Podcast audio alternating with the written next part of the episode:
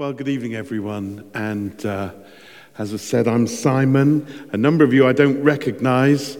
And uh, so, welcome if you're here for the first time. And sorry if you've been coming for years and uh, we've never spoken. I'm one of the ministers here. I've been here for 22 years, man and boy. And um, one of the associate vicars. For seven years, I was a chaplain uh, in the university and attached to this church. And the last 15 or so, I've just been one of the ministers. Not just, thank God I've been one of them.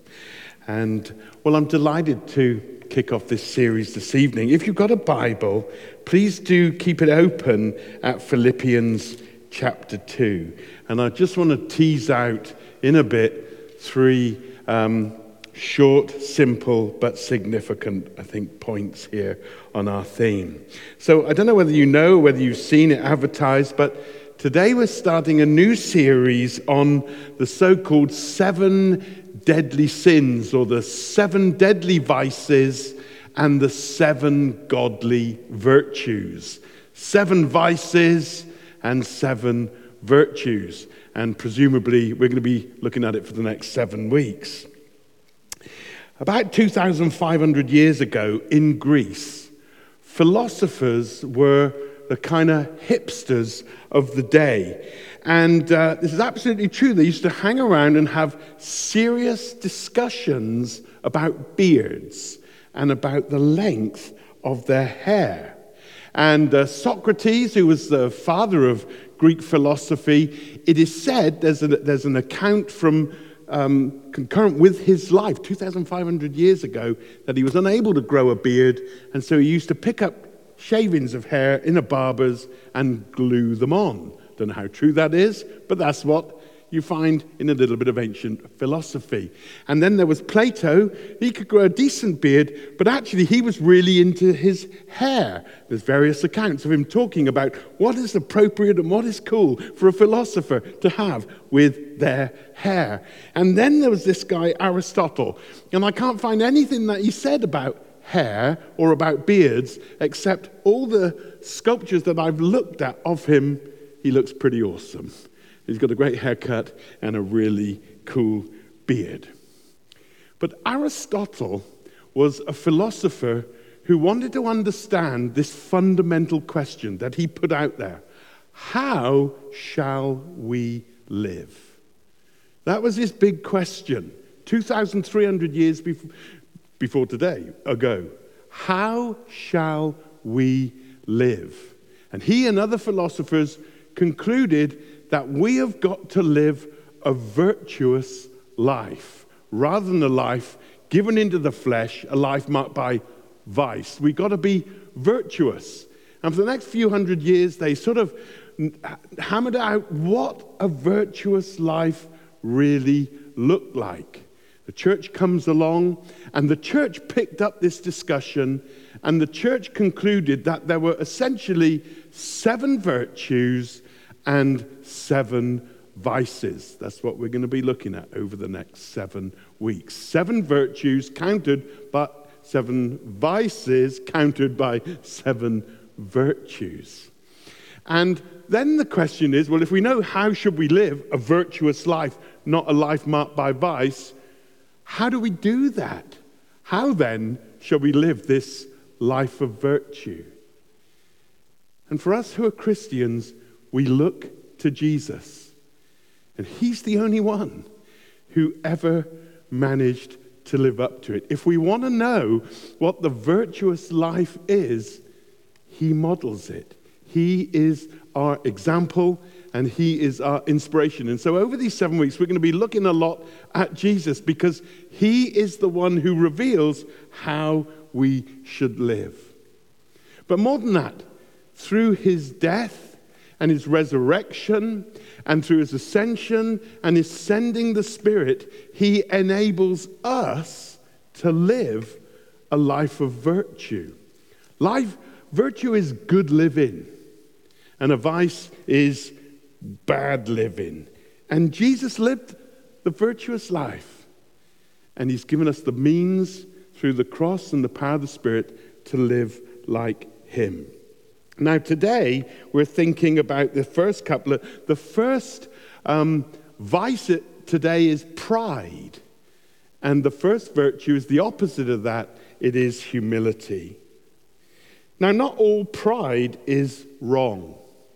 Years ago, when I was a, a student chaplain, an email went around, and someone in my chaplaincy group said, Why is it that Simon keeps banging on about his two sons?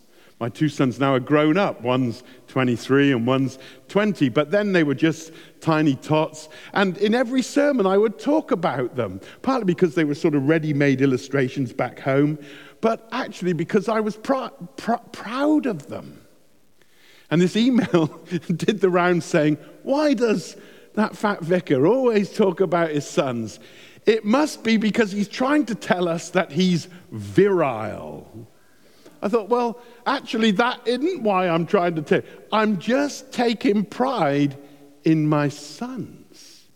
I'm showing off with them, but it's not really as an act of pride in me. I'm just so proud of them. So, not all pride is wrong. There is a pride that is appropriate. Taking pride in a job well done, taking pride in doing our best, not more than our best, but, but doing our best, to be our best, to work hard in our studies and so on. My utmost, as Oswald Chambers once said, for his highest. I'm doing my best. And all that I do is an, I, I'm taking pride in my work, not so that I can swagger and think I'm special, but it's a kind of offering to God of worship taking pride in what He's given me, thanking Him for it, using it as best as I can, but always recognizing that these are gifts from God. So, not all pride per se is wrong. But the pride that is a vice, that is wrong, that is damaging, is the pride that puffs us up. And the pride that, in puffing us up, puts other people down. The Oxford author C.S. Lewis, you'll have read the books and watched the films and got the t shirt and all of that. He said this pride is looking down on someone or something. And that is the vice that we're to sort of we're to remove from our lives and replace it with humility. Pride from comparison has really ugly faces. We can take the wrong sort of pride in our physicality. And there's always a sense of comparison. And we never compare ourselves to better. We, and, and, well, we can do that and then feel insecure. But pride is where we compare ourselves to those that we think aren't as good as us, so we feel superior to them. We take pride in our physical appearance. I'm better looking than them, or got a better physique than them, or a better accent, or better skin, or better teeth, or I'm a better sports person, or I got better times at running. Physical pride. Or intellectual pride. I go to a better school or a better college or doing a better degree or getting better grades than you. It's a comparison that puffs me up by putting someone else down. A social pride. This is an ugly one. I went to a better school than you, or mix in a better circle than you, or cooler circle than you. I got more friends than you, and so on. In a religious context, there can be a wrong pride. I pray in tongues. God gives gifts not dependent on your character. And that's why some people who are very gifted are just awful. I'm on the worship team, or Mike Pilavachi prayed for me at Soul Survivor or something. Then material pride. I've got better stuff than you or a better job than you, or go on better holidays than you, or live in a better house than you, or better car than you, or better kit than you, or earn more money than you. But it's a pride predicated upon a comparison with others who you think are beneath you, so you put them down to puff yourself up. And this is a vice. And the advice tonight is we don't want this vice. We want the opposite. We're going to come to that. And, saints, we don't look down on others, we who follow Jesus. Only God is in a position to look down on others. Let's turn to Philippians. Let's just, let me just make three little points. It's getting late, it's past my bedtime. Look at that. Firstly, pride makes much of yourself. That's what pride does, it makes much of yourself. In verse 6 in our reading, chapter 2, he says, talks about Jesus who, being in very nature God, did not consider equality with God something to be grasped. It's an unusual little phrase. You think, why, what's that doing in there? Something to be grasped. What are you on about? Well, actually, I believe it's an oblique reference to the devil. And the devil, and indeed Adam and Eve, right at the start with the fall, grasped. They snatched. They tried to seize at being like God. According to Jewish tradition, the devil was a top worship leader in heaven He was a kind of archangel, and he was a choir master, and he was responsible for facilitating and orchestrating worship to the Father. Imagine you're the angels, the Father's here, and he was just like a conductor of worship to the Father. But over the eons, according to Jewish tradition, he just rather liked it. And he began to kind of swagger a bit because he was the worship leader. Worship leaders, you've got to be careful. So do preachers and vicars and all anyone up front. But he be, it, rather than directing the worship to the Father, he, he began to puff himself. I'm the worship leader. I'm somebody. And in the end, according to Jewish tradition, he took a third of the angels and rose up and tried to take God's job. He thought he'd be God. He grasped and grabbed at being God and forgot his place and tried to usurp God's throne. And so in our reading from Isaiah 14, it said this, and tradition reckons this is a picture of the devil. It says, How you have fallen from heaven, you morning star, son of the dawn. You've been cast down to the earth, who once laid low the nations. Why? Verse 13, you said in your heart, I will ascend to the heavens. I will raise my throne above the stars of God. I will sit enthroned on the mount of assembly. I will ascend above the tops of the clouds. I will make myself like the Most High. See that? That's what the demonic does. It wants to take the place of God. It wants to receive the worship due to God. That's why the devil said to Jesus, All this I'll give you if you bow down and worship me. It was grasping. And that's the mark of pride. Five times, five lines, one after another. I will do this. I will do that. I will do this. I will do that. I will do this. It's all I will. It's the will to power. And it was pride and arrogance and grasping and all those personal pronouns me, my, I, putting me at the center grasping for glory, divinity, being like God. True worship puts God at the center. But pride is self worship, and it puts you at the center. And the devil, he tried it on and got kicked out of heaven.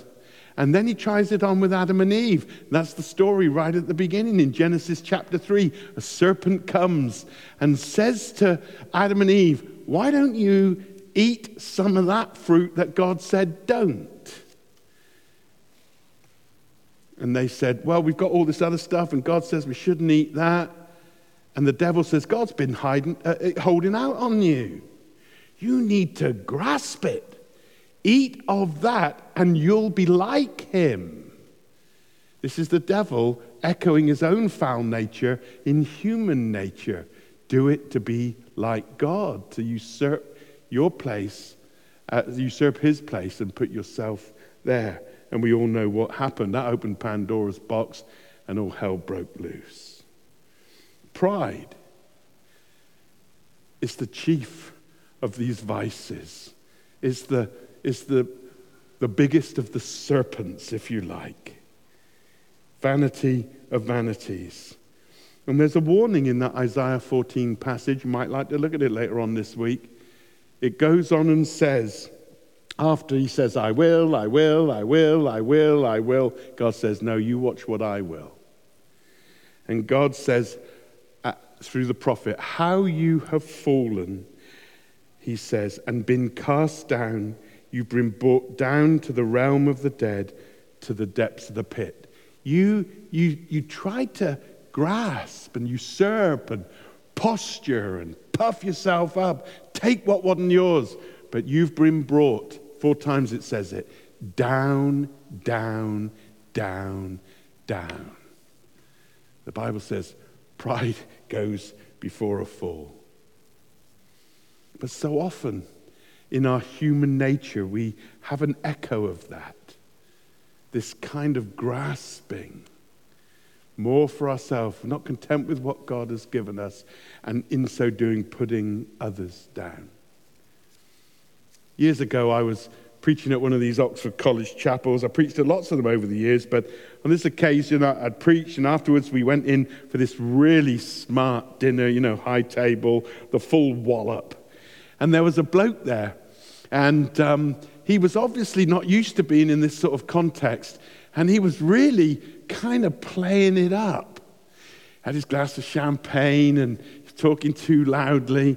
And uh, then at one point he said this I'm not kidding. This is true. He looks out the window and he went, Ah, the hoi polloi. Now, some of you who've done a bit of Greek will know, know about that. Ah, the hoi polloi. In Greek, it means the people. It literally means the plebs, just the commoners. Ah, the hoi. I'm sat next to the bloke looking out the window. Ah, the hoi polloi. Well, what he didn't know was that hoi in Greek means the. So what he'd actually said was, ah, the, the people. Ah, the, the people. But there was I, a vicar, I just preached, and I had to take a cheap shot at him. I shouldn't have done it. He was puffing himself up at those who weren't eating the proper, you know, the high table. And I turned to the, the, one of the tutors who I knew to be a classics master. I says, doesn't hoi polloi mean the? Has he not just said the, the people? and the Don just sort of said, yeah. But there I was with my dog collar, and I suddenly felt, oh, he put them down, and I've just put him down. It's what pride does. It puts others down in order to put yourself up. And it's a vice and it's got no place in our lives as followers of Jesus. That's the first thing. Let's move quick. Second, if pride makes much of yourself, humility makes much of others. And we see this here in verse 7 about Jesus. It says, He made himself nothing. Nothing. You can underline that in your Bible if you like. He made himself nothing like nothing, of no consequence, of no substance, nothing. But took the very nature of a servant, the Greek is slave, being made in human likeness. And here's this mystery the devil was a servant who grasped at being like God. But here is Jesus, who is God, who is giving it all up in order that he might be a servant. This is humility. Humility doesn't look down on people, humility bows down to help people. Humility stoops and goes lower. It doesn't put itself up to put down, it goes down to help. John Mark Comer, some of you read him, he's fantastic, he's Palomine. He, his whole theology, his whole sort of message is go slower. We're so busy, we're so giddy, we just miss so much. Just slow down in your rhythm of life and in your walk with God. What a great message that is for us. We've had an enforced go slow this last year. But if we want to understand humility, it's about going low. We're called to go low. And this ain't a popular theme. I can't remember the last time I've heard a sermon on it. And do you know what? I think in 30 years as a minister, I've only preached on it once before. And that's shocking. That is dreadful. Jesus went low, downward trajectory. The high king of heaven becomes a servant from divinity to humanity. It was Donald Trump who said, The new pope is a very humble guy, just like me. well, I don't know about that, but Jesus is a very humble guy. Mind blowing in his humility. You see, Jesus is the only somebody who could look down on, any, on everybody. And yet he looked down on nobody. Quite a thought, isn't it?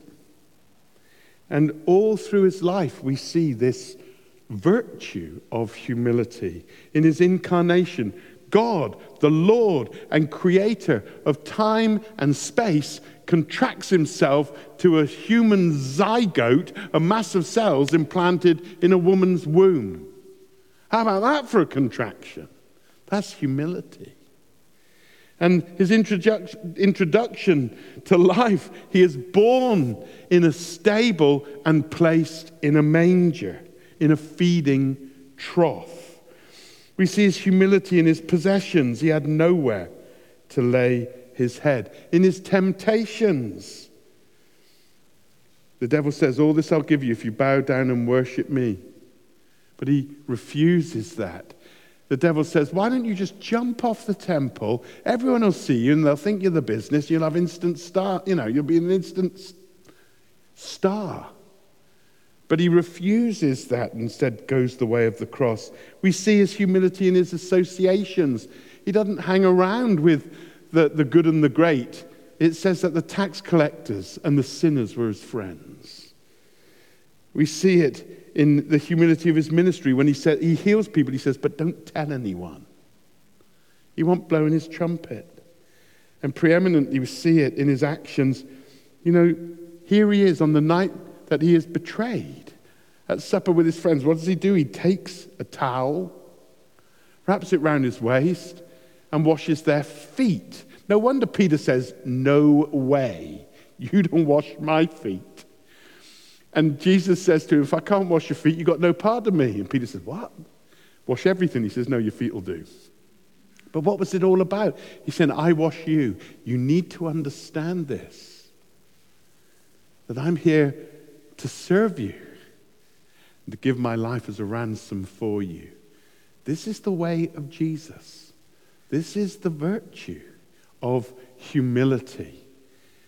How do we, how do we counter pride, not by going after pride, but by investing in humility. How do we get rid of darkness?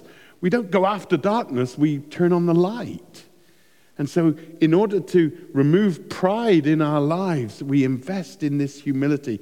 And Jesus preeminently modeled it. How are we to live virtuous life? How does that look like? Jesus. How are we to do it? He gives us the power of His Spirit to do so. Pride puts yourself first, but humility puts other people first. This week, Prince Philip died. Uh, he was a, a royal crown prince of his own right, Prince of Greece, and he had had a distinguished, decorated for bravery, uh, military career in the navy. marries a shy princess. Within a few years, she's the queen. I don't know if any of you have seen it, but in the fictional series The Crown, there is a scene when the Queen is being crowned at a coronation.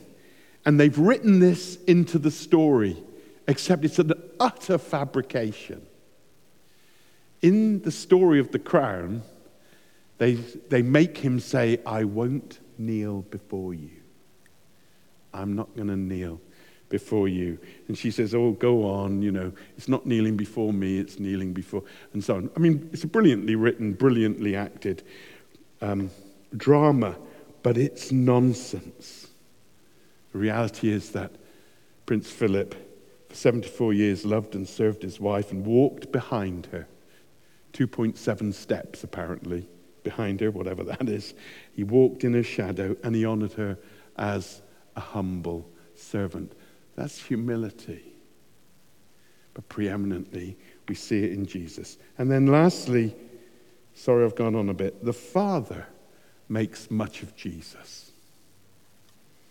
Verse 9 And he humbled himself, became obedient to death, even death on the cross. Therefore, God the Father exalts him to the highest place and gave him the name above every name, that at the name of Jesus every knee would bow and every tongue confess that he is Lord to the glory of God the Father. Amazing. Jesus bowed the knee and washed their feet. And yet, just a few weeks later, after his death, resurrection, ascension, he sends to heaven. And all the angels bow before him in worship. And one day, every living creature will bow before him. Bees have knees, and those knees will bow before him. And elephants have got knees, and even spiders have lots of knees. And all them knees are going to bend and bow and worship.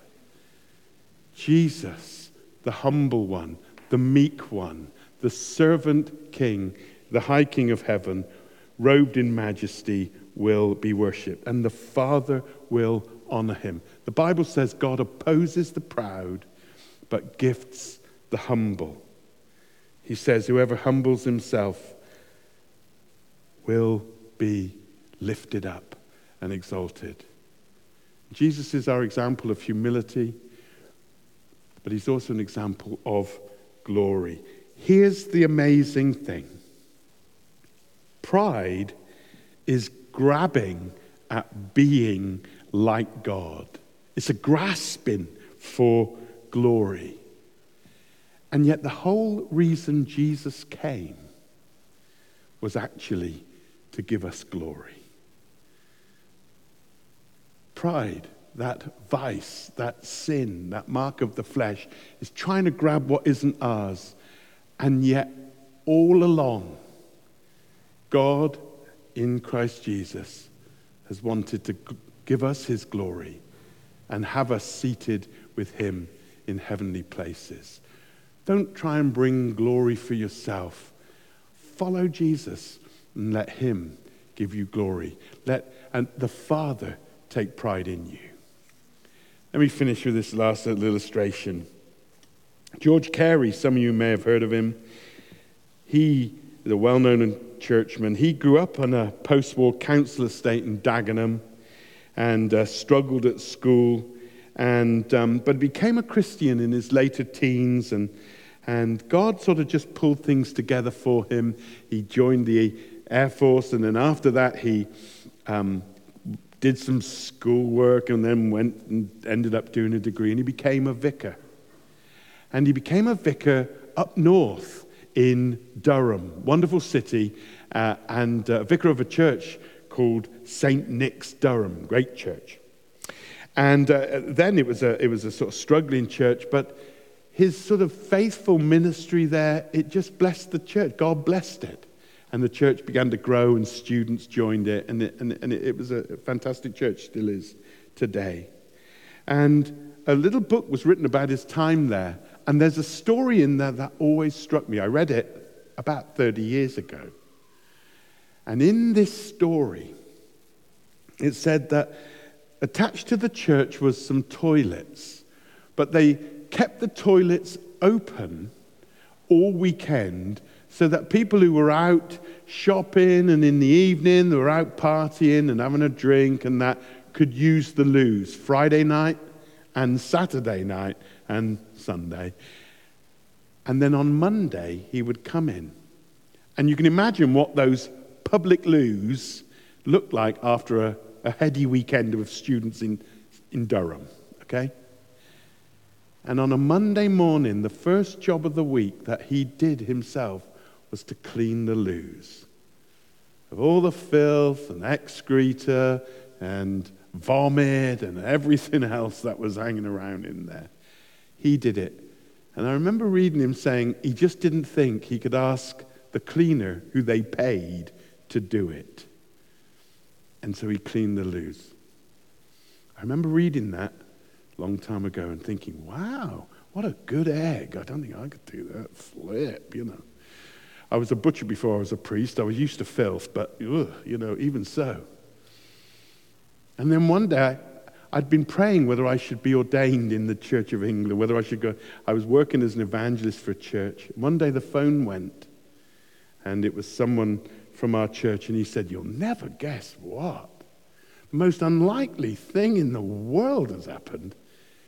George Carey, that was his name, that vicar, has right out of the blue, no one can believe it, they thought it was a joke, been made the Archbishop of Canterbury. And I can still remember where I was, looking out the window in the particular room down in Somerset, and beginning to cry. And, I, and that day I decided I was going to be ordained. Because I thought, wow, God honored him because he was humble. And if he's going to be the head of the church, which he was for a while, some time ago, then that's the church I want to be part of. There are two ways that we can live virtuously or with vice. The vice will just, me- it's just mess that will mess you up. But the virtue is living like Jesus. And when we do that, we spread the good, and God will bless us.